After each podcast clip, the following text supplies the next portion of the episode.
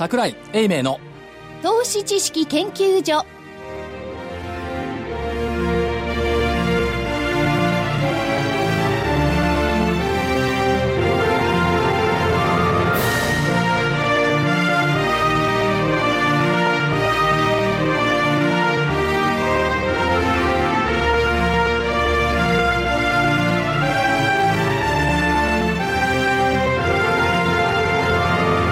んこんにちは。こんにちは。ピーです。今日はなんか、男性っぽい入り方ですね。ええ。今日は大体あのここで大事な人が2人かけてますんで、かけて大事な人が2人。ええ。でかけてるお一方なんですけども今日は名古屋に行ってまして今電話がつながってます。桜井明所長。はい、桜井でございます。こんにちは。いつもお世話になります。よろしくお願いします。何？あの、女子アナにも愛想をつかされたんでしょうか？ついに愛想をつかされましたね。はい、そんな感じですね。え。所長連れてったんじゃないの？いや、誰もいませんよ。もう今、レオパレスのホテルの、あの、セミナー会場の前です。あ、そうですか。えはい、それでもう一人はですね、この僕のお隣にいるんですけれどもこの投資知識研究所を乗っ取ろうと思いましてですね 源太塾の大谷川源太大先生どうも、玄太です。よろしくお願いします。なんか、なんとか塾だ、なんとか研究所だって変な奴らの出入りみたいな感じになってきましたけどね、乗っ取る乗っ取らないなんて。桜井先生、向こうは雨ですか？えー、株屋の桜井が見るに雨です。なるほど。それで、名古屋、どうですか？名古屋ね、人たくさん。あ今ね、えっ、と、バイオのね、会社で、テラっていう会社のコード番号2 2191。免疫力でがんと戦うテラさんの IR やってるんですが、やっぱり満員。あ、ああちょうど注目のところですもんね。そうですね。で、たまたま IR 担当の人、前から知ってる人がいてですね、はいやっ。ぱり、ずいぶんやっぱ会社って進むんですね、いろいろね。うん。そんな感じはします。だいぶ、あれですか、その IR をやってて、えー所長も知らないようなことはないでしょうけれども、新しいことが出てきているんですか？いやー、知らないこと多いですよ。今日はあの、すみません、私いないですけど、ゲストで来ていただいた会社にはい取材した時なんか、ええわからないんで教えてくださいって取材してましたからね。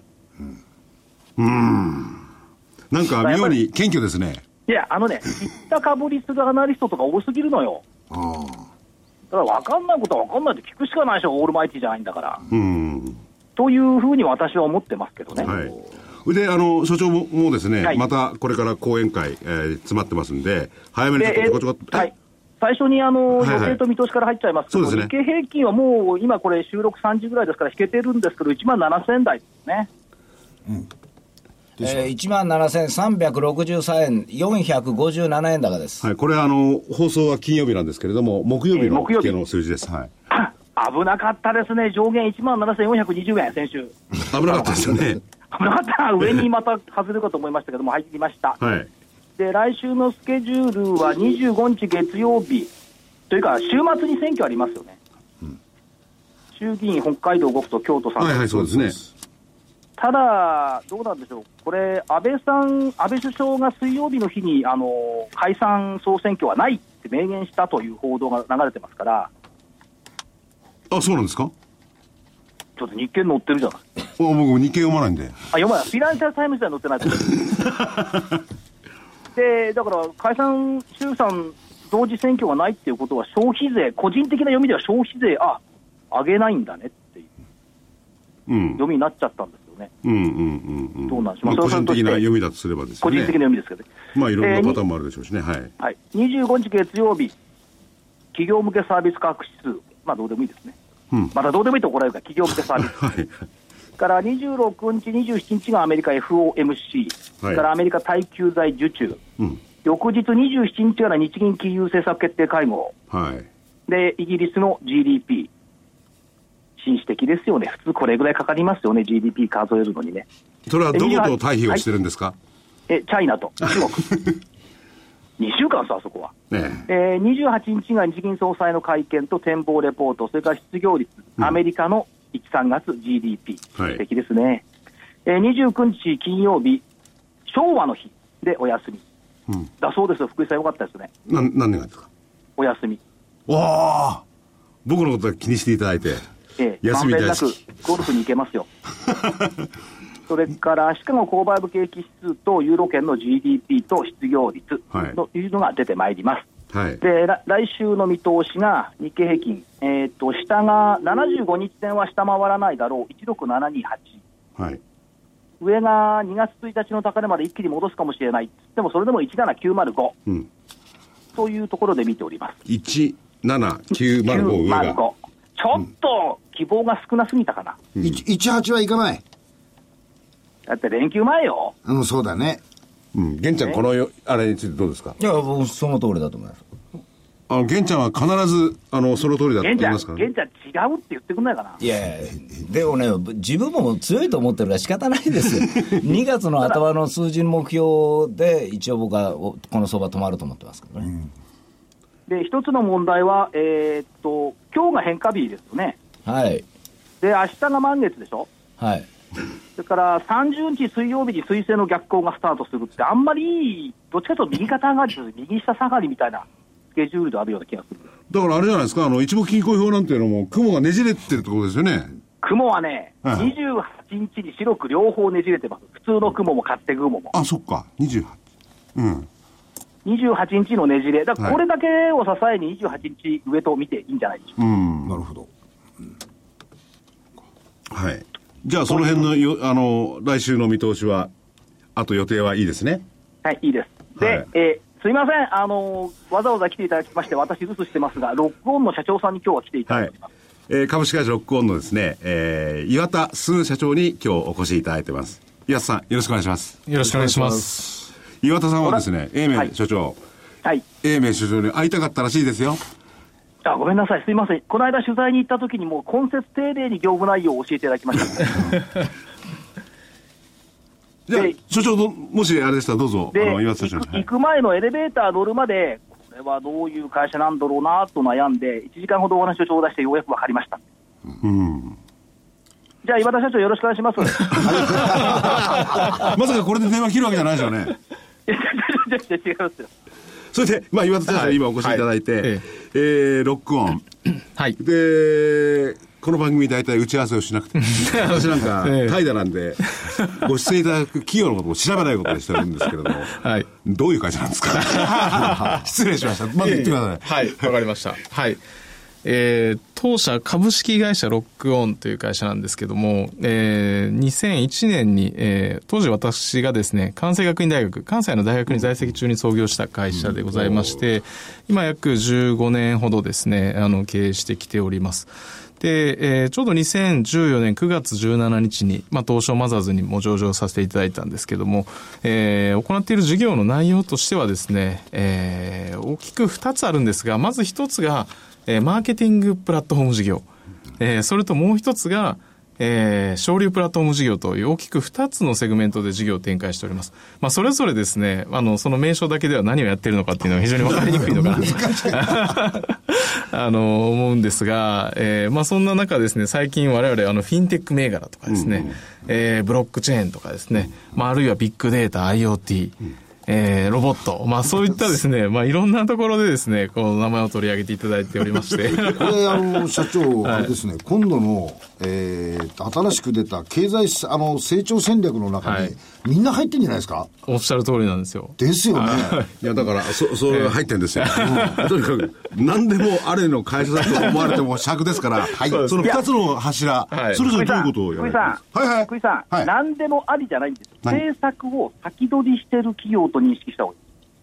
はい。その通りなんです。ということは、政策が遅かったってことだね。そう、永田町の方が遅いんだから。それで、その二つの、はままず最初にあの心に残っている言葉がですね、いはい。うちはインターネット広告領域の体温計ですと言われました。うーん。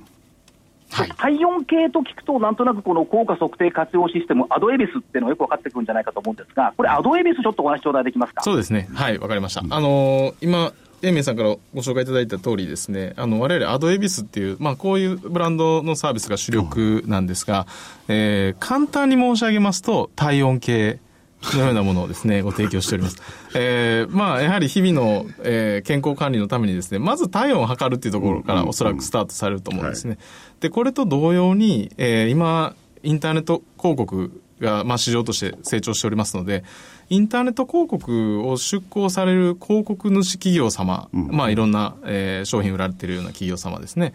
えーまあ、そういった方がですね、まあ、果たして自分たちが行った、まあ、広告、あるいはマーケティングがですね、正しく、まあ、意図した通りになってるのかどうなのかっていうことをですね、まあ、体温計のように簡単にですね、測定をして、えーまあ、ずれてれば違うものをやる。まあ、うまくいってればそのままやっていくっていうようなですね、まあ、そういうですね、体温計みたいなものを提供しております。で、これがまず一つベースなんですけども、えー実はですね、体温計だけでなくて、体重計と血圧計と、はいえー聴力検査とですね、まあ、身長、えー測る機械といったですね、あの、ターネットマーケティングにおける、えーまあ、その計測機器の総合メーカーのようにですね、捉えていただければ分かりやすいかなと思います。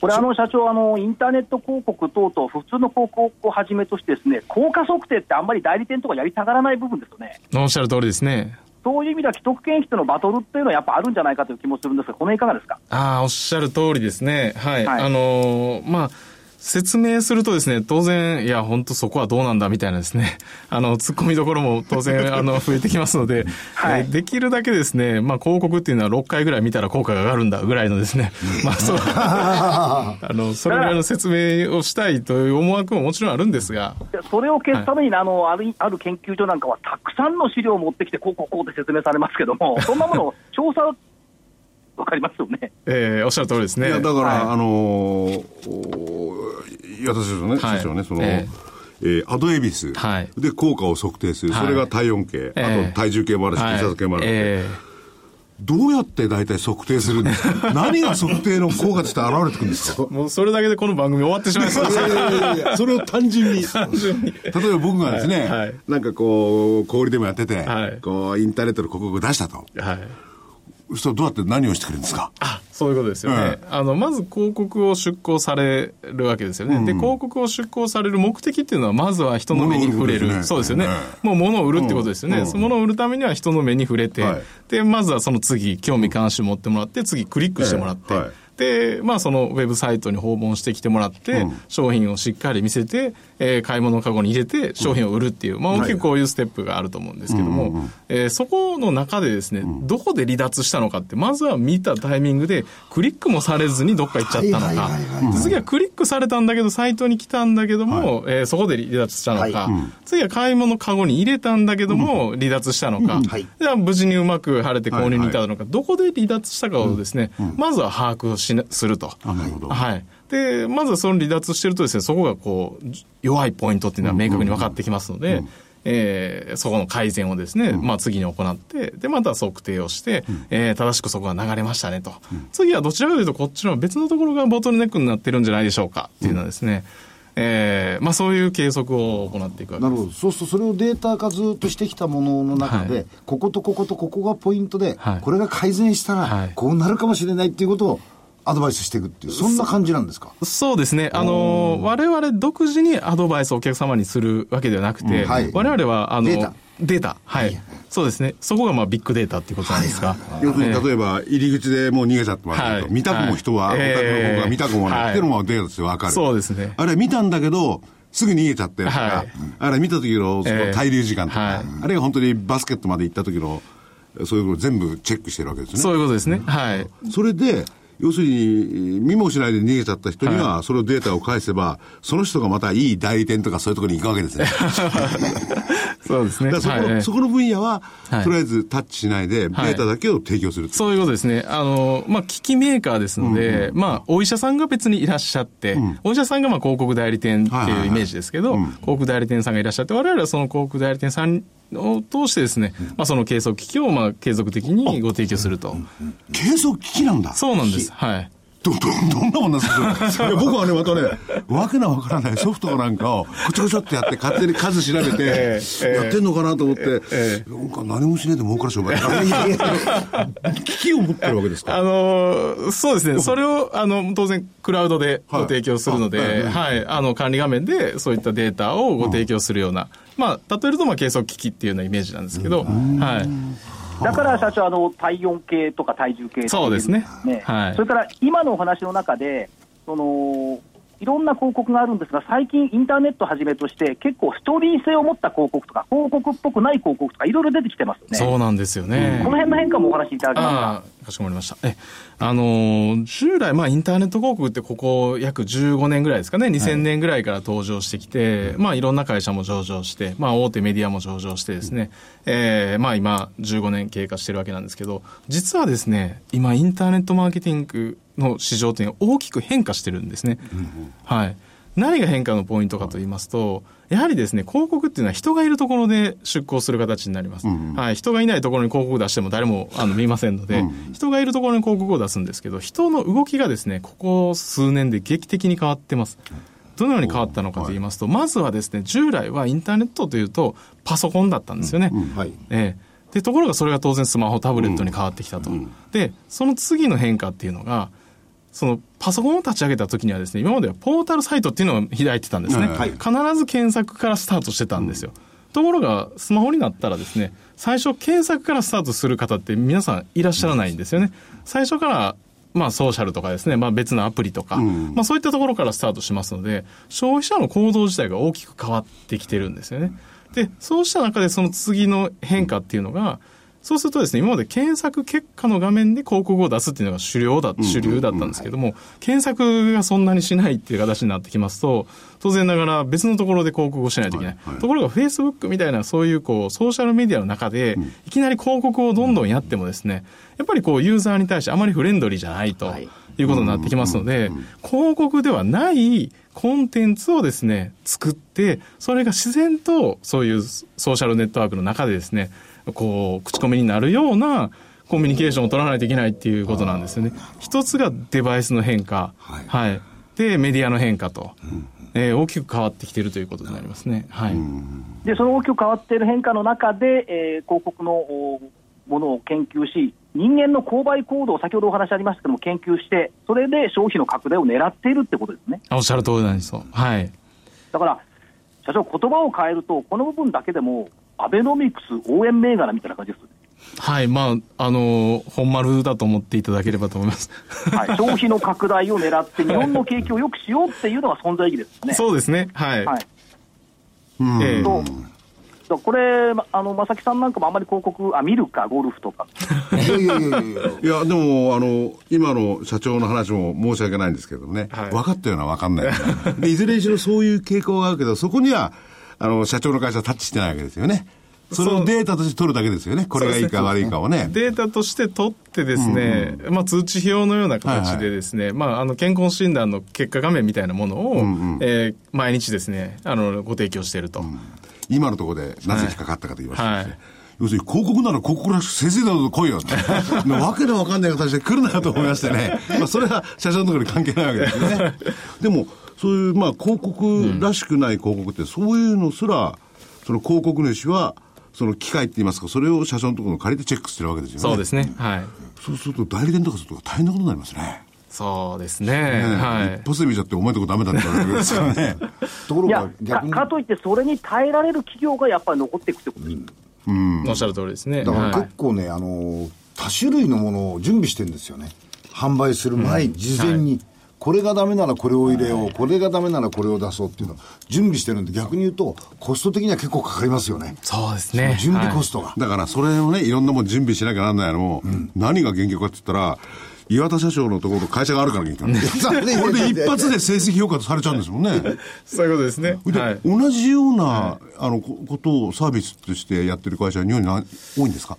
いや、ほぼないですね。はい。あの、っていうのも、やはりこういう、こう、効果測定ののツールがですね、複数存在してると、お客様はどっちの管理画面見ていいかわからないってなるので、あの、やっぱり最初から使ってるものを継続的に使うっていうですね、あの、最初に先行企業がやっぱりますます有利になるという傾向があるんですけども、まあ我々実はですね、まあこの今申し上げたような、あの、サービスっていうのは、まあ比較的今時の技術なのかなという印象を持っていただいたと思うんですが、実は2000年からですね、やってるんですよ。なんか社長のあれ、経歴見ると、はい。このものってできたの結構早いうちにはい。お作りになってますよね。そうですね。大学の時からだから。大学出て、はいその後に起業家されて、ええ最初のうちにできたのってこの技術そうです。はい。の元になるものですか、ええええあの、大学生の時にもう今からもう16年前ぐらいだと思いますけど、はいその時にですね、あの、学生のビジネスプランコンテストで、まあ今お話ししたビジネスプランをですね、発表してたんですね。おはい。ーあのまあ、これからメディアが、えーどんどんこうインターネットに変わってくるので,、はい。で、インターネットっていうのは今までのようにチャンネルがいくつかしかないわけじゃなくて、もう無限に存在しているわけですから、えー企業がお客様とコミュニケーションを取ろうとしたときに、えー何チャンネルのどこに出しますみたいな、えーそういう企画型ではなくて、ユーザーの動きを見てですね、えーまたそのクリックには当然意思を持ってクリックしてるわけですから、はい。その意思を汲み取ってですね、えーリアルタイムで、えーユーザーに対して適切な情報をお届けしていくような、そういうコミュニケーションテクノロジーっていうのはこれから重要になってくるであろうということを考えまして。それ2000年ですか、そうです。はい。で、今となってはもうそのユーザーっていうか、我々はのい行動様式そのものも、もう把握されてるわけですよね。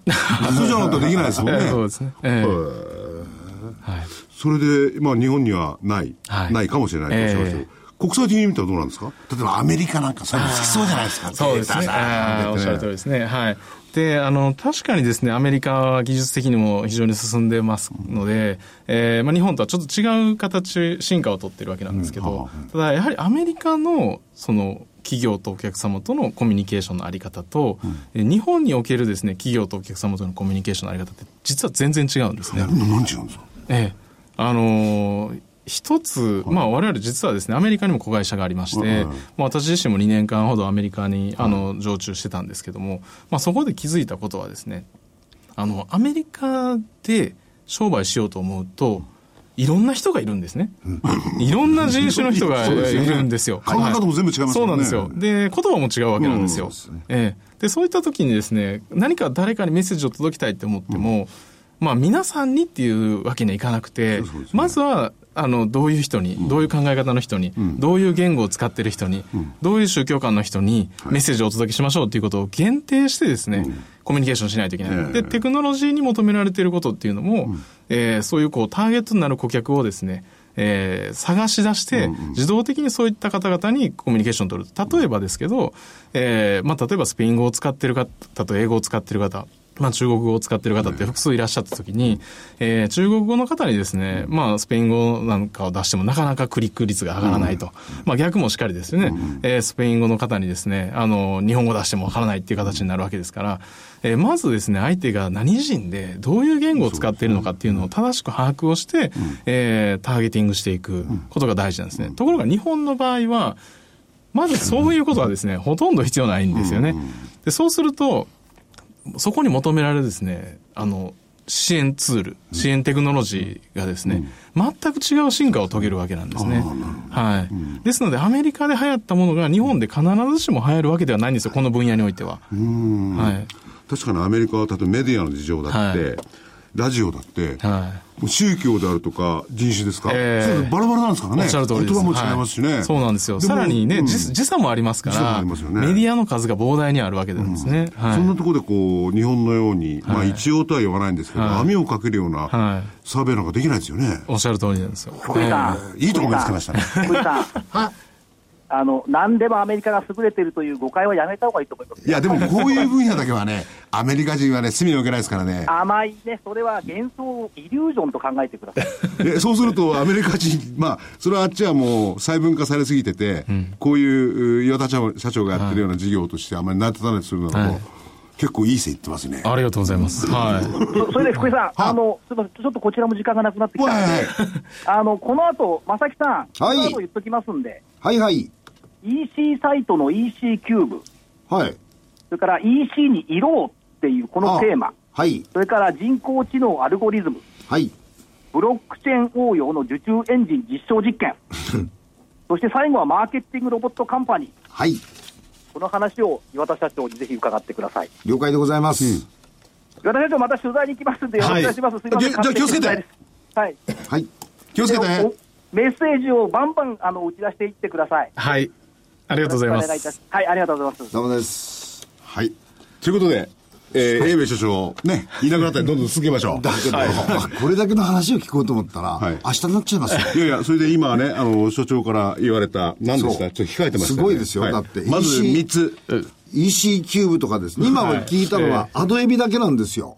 はい。そうですまだこれからはい今度 EC キューブですとか、そのいろんなものをこれから、今やってる事業から、今後、岩田社長の頭の中にある事業まで、ずらずらずらっと、所長全部言ってく、あの、いなくなっちゃったんですよ。いやいやいや、聞いてくれって EC, キューブとは何ですななんですか？EC キューブ数じゃ EC キューブっていうのが、あの、まあ、冒頭申し上げた我々ええの二つ目の事業ですね。はい。体重計。ええ そうなんですよ。ええで、EC キューブっていうのは、まあ、EC サイトに色っていうことで、今、エメさんおっしゃっていただいたんですけども。何ですかそれ。これがまた難しいですよ。あの、これがまた哲学的なこと言うまあ体温、体温計が少し分かってきたら、今度は、色色ですよ。どどういう意味なんですか？実はですね、あの、まあ、体温計をご提供している一方で、次、当然こう、企業がですね、やらないといけないのは、その、サイト、EC サイトなりですね、まあ、ウェブサイトを作ってしっかりと販売していかないといけないわけなんですよね。で、そういった受け皿側の、まあ、プラットフォームも我々ご、実はご提供していまして、これも国内でナンバーワンのサービスになっております。で、えー。e コマースと言いますとですね、当然楽天さんとかアマゾンさんとか、えーまあそういった大手のですね、ショッピングモールをまずはこう、イメージされると思うんですけども、企業がですね、まあ売りたいなって思った時に、やはりこう、大手のモールの中に入るっていうのも一つなんですけども、どうしてもですね、表現の幅が狭くなるんですね。はい。もう、ある程度もう入ったら、あ、これはアマゾンだねとか、まあ皆さんわかるわけじゃないですか。そうすると当然もう企業側はもう価格勝負になってしまうわけですから、価格を抑えて売り上げ上げていこうっていう形になるわけですね。そうすると、売れてもなかなか利益が出ないっていう、まあ課題が出てくるわけです。で、そこでですね、まあ我々思っているのは、すごくそのモールっていうのは優れたものなんですけども、まあまるで自動販売機のように優れたものだと思うんですね。もう今までの自動販売機って街中にあった自動販売機なんですけど、今回の自動販売機っていうのは、もう24時間 何でも買える。で、物も家まで当日届けてくれる非常に優れた自動販売機だと思ってるんですよ。これは本当に素晴らしいんですけども、じゃあ世の中何でもが自動販売機になればいいのかと言いますと、えー一部はその自動販売機でいいんだけど、一部は従来のようなですね、まあお店に入ったら、えー白い手袋をしてる人がドアを開けてくれて、中に入って案内してくれてですね、ドキドキしながら、こうね、あの、高級カバンを買うようなですね、そういうこうショッピング体験をインターネットの世界でも表現したいなと。あ、それが色か。はい。例えばどういうふうにやるんですか？い今の例で言う白い手袋でこう開けられて。なんかツルツルしてやりにくいですよね。僕なんか白い手袋攻撃点でだけども、そこから逃げちゃうかもしれないけど、ええ。どどういうふうにやるんですか？あ、それはですね、やはりその企業企業が表現したい、この、まあ、デザインとかですね、はいはいはい。あの、ユーザーの、まあ、見え方とか、えー最近だと、まあ、チャットを通してですね、企業とお客様とのコミュニケーションを取っていくとかですね、えーあるいはもうインターネットの世界から出て、まあ、リアルのお店とですね、インターネットのショップっていうのを、もっと、まあ、つながった世界観を作っていきましょうとかですね、やっぱり今まで見ていたこのインターネットのショッピングサイトと、これからあるもっと広がっているインターネットのショッピング体験っていうのはですね、大きく変わるんじゃないかなと思ってるんですね。で、これもうちょっと身近な例で言いますと、まあ、株もですね、えーインターネットが出てきたときに、えーインターネット証券ということで、まあ、手数料劇的に下がっていってるわけじゃないですか。で、これはですね、あの、質が向上したというよりも効率が向上したと思うんですよね。で、しばらくはずっと効率の方に向かっていたと。ところが効率っていうのはどっかに限界があるわけじゃないですか。で、なってきたときに今度は質も向上していきましょうと。まあ、当然手数料っていうのは据え置いた、効率は据え置いた上で、えー今度は質を向上させていきましょうということで、質の方向に今向かっていると思うんですね。はいまあ、それと同様に、インターネットのショッピングにおいても、今までこの十数年間っていうのは効率の方にですね、はい。時代が進んでたと思うんですね。ところがもう効率点あるところで限界がありますので、今度はですね、見てて楽しいとか、ね、あの、ワクワクドキドキするかっていうようなですね、今度はその質的に優れたショッピング体験っていうのが世の中に広がるべきなんじゃないかなともう私は思ってる。クオリティを重視する方向に行くっていうことですか？なるほど。べきであるってんで、それでこのはい E キューブは、い。すでにやってて、はい。結構、まあ、売り上げなんていう、効率ばっかり聞いちゃあれなんですけど、いいんですか？そうですね。まあ、まだまだあの規模としては小さくて、まあ、全体が今15億円ぐらいの売り上げなんですけども、この EC キューブの事業に関しては5億円ぐらいの売り上げになっています。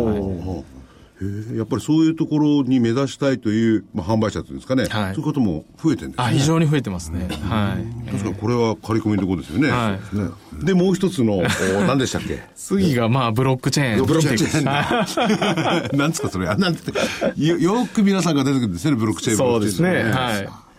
あのーまあ、ブロックチェーンの説明をしてもですね、もう、あの、あっという間に時間が、ね、終わってしまう。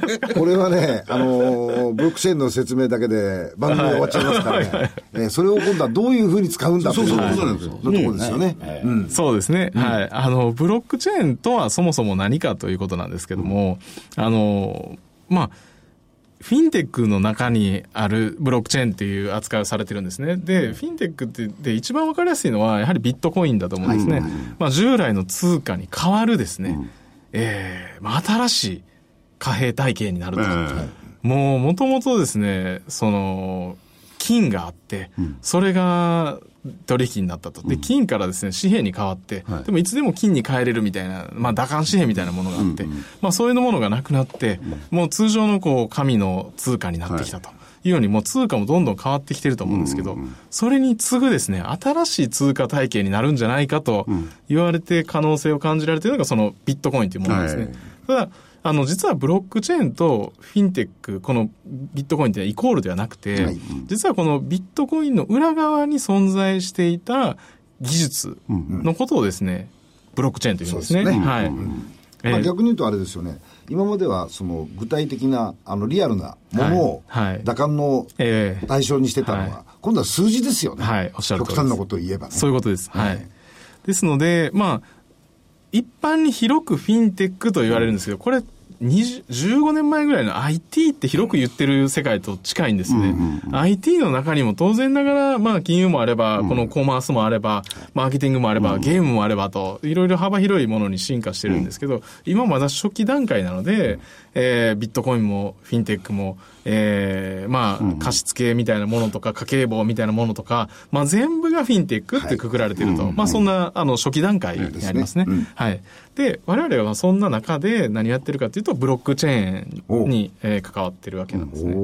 で、このブロックチェーンっていうのは非常に効率的にですね、えー精度高く、えー計算をすることができるという技術になってきますので、これとですね、まあ、コマースはい。えーこれ当然、あの、お金を扱うわけです。商品を扱うわけです。えー非常に大規模な投資も必要になってくる、えーシステムになりますので、この裏側でですね、えービットコインで使われていたこのブロックチェーンという基礎技術がですね、はいえーそっくり応用できるのではないかと。なるほどはい。ということは、あの EC の部分のところって、はいある意味、まあ、ここからはい大きく育っていくはい可能性のあるそうですね。プロダクト、はい御社の中の二大プロダクトの一つです。はいそうですねこの中に、それを活用するはい方向性はいがブロックチェーンとそういうことです。いうことですか。はいああ。で、それを全部捉えられるから、はえーフィンテックメーカーというそう形にいうふうに、なっちゃうわけですねはい。最近は言われてますね。はい。ということ、方向性は大体分かりました。わかりました。はい。ありがとうございます。はい。方向性はですね。では、トエベさん言われてた中では、これから要するにどういう形のものになって、まあね。あれどういうサービスになっていくかおっしゃる通りです。はい。社長のイメージの中ではどんな風に見えるんですか？うーん、そうですね。あの、世の中全体が、やはりはい、今までは、その大規模なシステム投資っていうのが必要になってきたんですね。うんはい。ですので、例えば、こう、金融機関なんかでもですね、誰でもができるわけでもないですし、誰でもができてしまうとトラブルになってしまうわけですから、はいえーまあ、その国家もですね、まあ、そこに免許を与えてですね、誰でもができないと。最低限このシステムをか構築できるような、えー企業でしかやっちゃダメですよっていうようなですね、いろんな規制があったわけなんですね。まあ、装置産業ですからね。そうですね。ええはい。で、装置産業である理由っていうのが、やはりその装置がなければシステムが提供できなかったから装置産業になってるわけなんですけど、その装置がなくても、非常に手軽にですね、ええー精度の高い、間違わないですね、安全なシステムが構築できる可能性があるわけなんですね。はい。そうなってきますと、今の金融業界っていうのは大きく変わる可能性もありますし、えーもちろんそのコマースの環境っていうのも変わる可能性もありますし、えーやはりそのベースにあったですね、まあ、装置に対しての考え方、えーあるいは規制に対しての考え方っていうのが大きく変わる可能性があるんですね。ええまあ、そのあたりが非常にこれからの、まあ、5年、10年のスパンで見たときに面白いのかなと。で今のお話とさっきのビットコインのはい。あれにこう関連付けると、はいビットコインっていうのはこれまで見ると国家とかそういうところの信頼付与がないんですよね。はいはい何もないんだもんね。そういうことで、ですそこで何を信頼かって言ったら、こういうシステムなんですよね。そういうことですね。はいでシステムの中で、例えば100万ビットコインがあったら、100万ビットコインをちゃんと管理できるかどうかっていうのは信頼性なんですよね。そういうことですね。はい。それをええこれでできるわけですよね。そういうことなんですよ。はい。まあ、世界中に分散したシステムでですねね非常に信頼性が高いと言われております。で、その中で、は社長の会社は何をやるんですか？い。いろんな可能性があると思ってるんですよね。いろんな可能性はい。うんうんで、あの、一旦ですね、去年の12月にですね、まあ我々もそのビットコイン、えーあるいはそのフィンテック、まあブロックチェーンに関してのですね、研究開発を着手しますとはいいうですね、まああの、プレスリリースを、えー発表させていただいたんですけども、今まさにその研究開発をあの進めてる、まあさなかでして、はい。あまりこう詳しいことは、あそうですね。えないです。が えでもこういうのは管理責任者とは試験になってくるかもしれないですね、資格に。ねそうですね。でもそれはあんまり国家がそういう形で介入しているのかどうなのかっていうところも多分国際的な問題になってくるそういうことですね。大きそういことですね。難しいですねそうすると本当にやってる個人を信用するかどうかだけの話になっちゃう。おっしゃる通りですね。はい。で、もう一個は何でしたっけ？あとはですね、まあ最近は人工知能で、人工知能だはい。我々実はね、はい。はい、どうぞ。いや、大変なんですよ。あの、お御社のことでね、あの、どれに属するかって質問がお客様から来るんですよ。で、どれ、みんなが、どれに属する？どれに属するかという。だから、全部でとかなんか言って 人工知能であって、各、各個人が自分は人工知能知能で買ったと思うんですし、はいこちらの方じゃブロックチェーンで買ったと思ってるし、はいはいそれぞれ勝手に思うんですよね。おで、答える方はそれに答えなきゃいけないんで、一個ずつ大変なんですよ。そうですね。まあはい。今まで言っても相当な分野。そうですね。まずは、まあ、ビッグデータですよね。はいはいはい。で、その次にビッグデータをマイニングする人工知能ですよね。はい。で、さらに言うと、最近ハードも関わってきますね。IoT。はい。で、加えて、まあ、ブロックチェーン、フィンテックというですね、あの、いろんなところでですね、引っかかってるわけなんですね。でもう全て引っかかってるわけですよね。それで、全て引っかかってるんだけど、このマーケティングロボット。はい。なんなんですか、これ。そう。ですね。これなんかカチンときちゃう感じ。だな、僕でもマーケティングロボットカンパニーっていうのは、さっきのあのお話を EQ 部の話とか聞いてると、はい。そこのところに色をつける EC サイトに色をつけるっていうふうな、説明していただいたときに、まさにそこのところが自動的にできるってそれはうのはまさ自動的にやっちゃいけないのが色をつけるってことだと僕は理解したんですよ。にでもママーケティングロボットっていうのは逆に言ったら、それの応用がどんどんどんどん進んでくれば、いやいや、マーケティングロボッットはなんだか聞いてねえんだから、まず聞いてか らから。すいません。そうですね。はい。あの、そう、そうですよね。そうですよねええあの、今ですね、まあ、いろんなところで、まあ、あの、我々が、こう、引っかかってですね、まあ、取り上げられてるっていうのはあると思うんですけど、で、それなぜかというと、やっぱりまずは、この、あの、今、こう、日本という国自体でですね、まあ、課題になっていること、えーやっぱり最大のことってまあ少子高齢化なわけですけど、で少子高齢化をしてくると、今はまあ1億2000万人ぐらいいる人が、まあ2060年にはまあ8000万人ぐらいになって、まあ労働人口で見ると、今現在8000万人ぐらいいる人が、2060年にまあ3500万人ぐらいになるかもしれないと。いう、こういう大きなトレンドを意識してですね、まあ事業を行っているわけなんですね。で、やっぱりそういった中ではですね、えー当然労働力を確保しないといけないわけですから、まあですからまあそういった中でまあ女性の活用であったりとかですね、えーまあ外国人をどういうふうに活用し、活躍してもらうのかみたいなところもありますし、えー加えてもう一つの大きな柱は生産性の向上というところですね。で、そこでまあロボットっていうものがあの一つキーワードになっていて、いろんな産業において今ロボットが出てるわけじゃないですか。まああの介護のロボットとかですね、えーもちろん医療の、えーロボット、あるいはまあ農業のロボット、運送のロボット、まあ自動運転のまあロボットと、えーまあ工業用のロボット、まあいろんなものがもうあらゆる産業がですね、まあロボットによってまあ効率化していっていると。はいい。うことなんですね。で、実はですね、まあ、このロボットって言われてるわけなんですけど、まあ、世界的に見てはですね、まあ、必ずしもどの国もロボットって言ってるわけではなくて、まあ、発展途上国であればロボットを開発する以上にですね、まあ、安い労働力にやってもらった方がいいと、そういう人たちに仕事を与えた方がいいわけで、まあ、ロボットっていうのは全然ニーズがないわけなんですけど、今まさにこの日本っていう国は、まあ、少子高齢化の中で労働力確保するために、ロボットがとにかく必要になってきてるわけなんですね。で、本当にそう世界的に見てもですね、ロボットを開発する上では最高の環境になってるわけなんですね。で、いろんなものが出てるわけなんですけど、大きな産業ごとにですね、どんどんロボットが出てるわけですね。うん、もう工業とか農業とかですね、えー、まあ医療とか介護とかですね、まあソフトバンクさんが開発してる、まあペッパーとかそのサービス用のロボットとかですね、いろんなものがあるんですけども、えー、そんな中でですね、まあマーケティング、広告っていうのも、そこそこ大きい市場なんですね。うんうん、6兆円ぐらいある大きな市場になってるわけです。で、ここに従事している人も多数いらっしゃるわけです。うんうん、ここもですね、やっぱりロボットが入ってくる市場になってくると。何するんですか、ロボットえ、ロボットがですね、はい、企業とお客様とのコミュニケーション活動をですね、うん、ええー、まあ、自動効率化していくということなんですね。で、つまりもう少し言いますと、まず、まずは あの、何か企業が物を売りたいですって言った時にですね、今までだと、まあ、広告代理店の方々が言ってですね、えー、まあ、こういう枠がありますよと、次はこういう枠に対して、こういう、こう、モデルを使って、芸能人を使って、こういうクリエイティブを使ってですね、まあ、メッセージをお届けしていきましょうと。で、まあ、そそれが終わった後に、まあ、レポーティングをしてですね、次どうしていきましょうみたいなことをするわけなんですけど、えー、そういったことをですね、我々がテクノロジーによって、ということですね。はい、うん、自動化していくと。例えばの話、えー、はい、私がこれを売りたいと思って、はい、日本で売りたいとい。うのをテーマとして与えると、はい、こうこうしかじかこういうやり方がありますよっていうのをロボットが答えてまさにその通りです。はい。うん、で、もうなんならやっときますっていうことで、ううでね、はい、やっておきましたと、うん、いうことですね。はい。で、それをやるために、まずはデータがなければ何もできませんから、我々はそれを見越してですね、もう15年も前からですね、えー、その体温計を開発してきたと。ね、で、データ、まあ国内ナンバーワンの効果測定システムになっておりまして、まあ上場もさせていただいているわけなので、国内でナンバーワンのデータを保有しているとも言えるわけなんですね。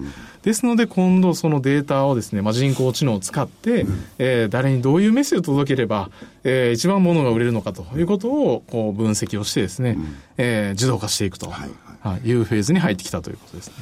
なるほど。あまあ、頭の中では分かりました。うん。体が分かんない。体が分かんない。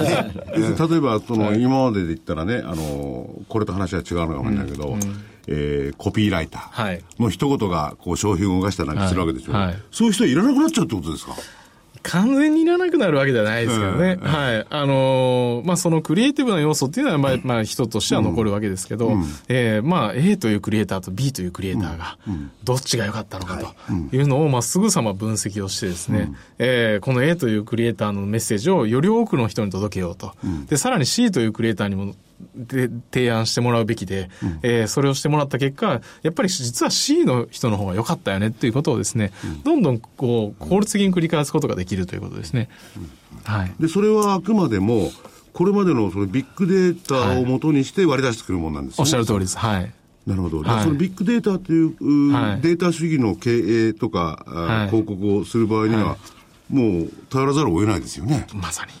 だから、バカな社長がいて、感性で行くぜなんつったら関係なくなっちゃいますよね。そうですね。ね、はい、俺感性だよなんて、そういう人は大概失敗するんですよ。そういうのは時代の変わり目でね、こう成功したりするんですけどね。僕なんか、御社の場合は、みんなには、あの、電通とか博報堂みたいな、そういうイメージでこう言ってるんですよ。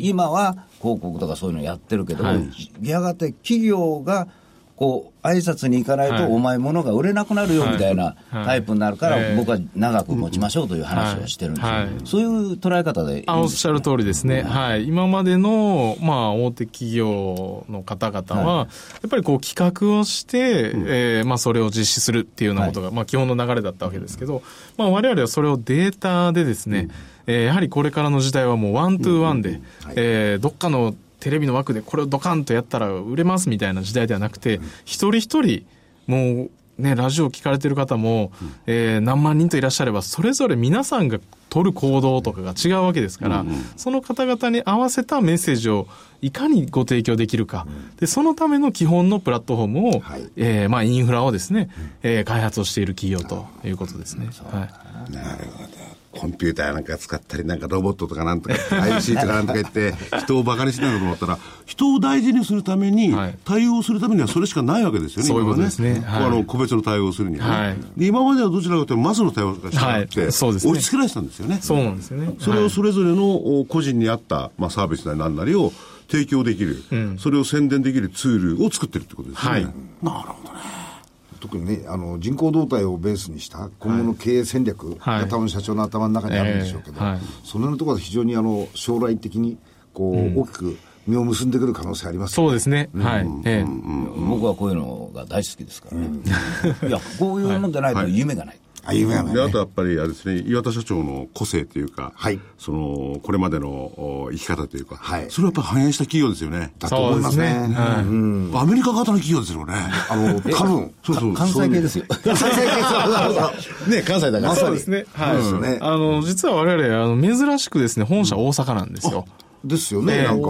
今時の IT の企業って言うと、もう東京一極集中っていう形がね、強いんですが、実は梅田なんですよね。うんで、私自身は、実は奈良生まれ、大阪育ちで、今現在京都在住なんですね。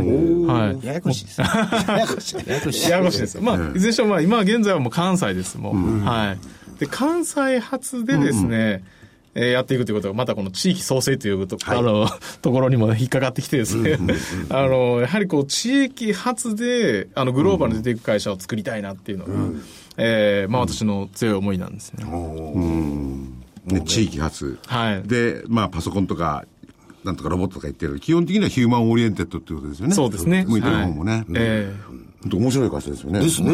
ええー、ね、そういう、あの、社長の話を聞いたら、ある程度、ある程度、あの、イメージは湧いてきましたね。はい。イメージ湧いてきましたね。頼まなきゃ物が売れないということになるんですよ。僕はそう思ってるんですよ。15年、20年前の電通さんと今の電通さんが違うのと一緒で、今の御社が20年後なんとドーンというと。頼まなきゃ物が売れないし、場合によっちゃ、あのデータを活用させていただいて、はい、こういうものを作ったら人々に喜ばれるってこともできるわけですね、はい、そうですね。はい。うん。いろんな橋渡しをやってる会社ですよね。はい、何から何まで。政府の対策先取り。今日は、えー、ロックオンの岩田進社長にいらっしゃっていただきました。ありがとうございました。ありがとうございました。えー、あと2分ほどなんですけど、何かありますか？はい。あの、はい、ね、玄ちゃんの、はいはい。勉強になってた今日ね。すごく勉強になっちゃう勉強になりましたよ、勉強になったというか、やっぱりなという感じでしたよね。やっぱりね。えー、今度から人に説明するとき、分かりやすく説明できます。いや、だから今もね、今日もいろんなテーマが、その政策に沿ってあるテーマがね、はい、株式市場を覆ってんじゃないですか。はい、フィンテックからなんなんとかテックとか、かんとかテックとか。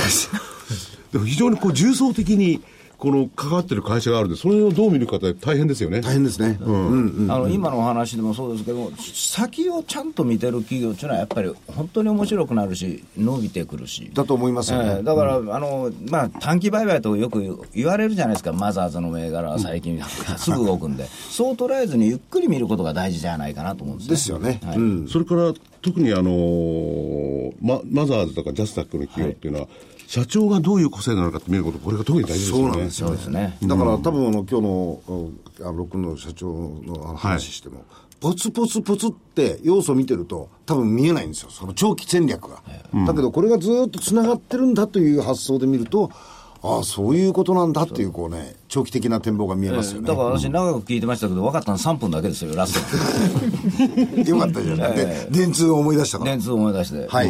うん本当にちょっといい勉強になったそうですね。うん。桜井さん、こんないい思いしてたね。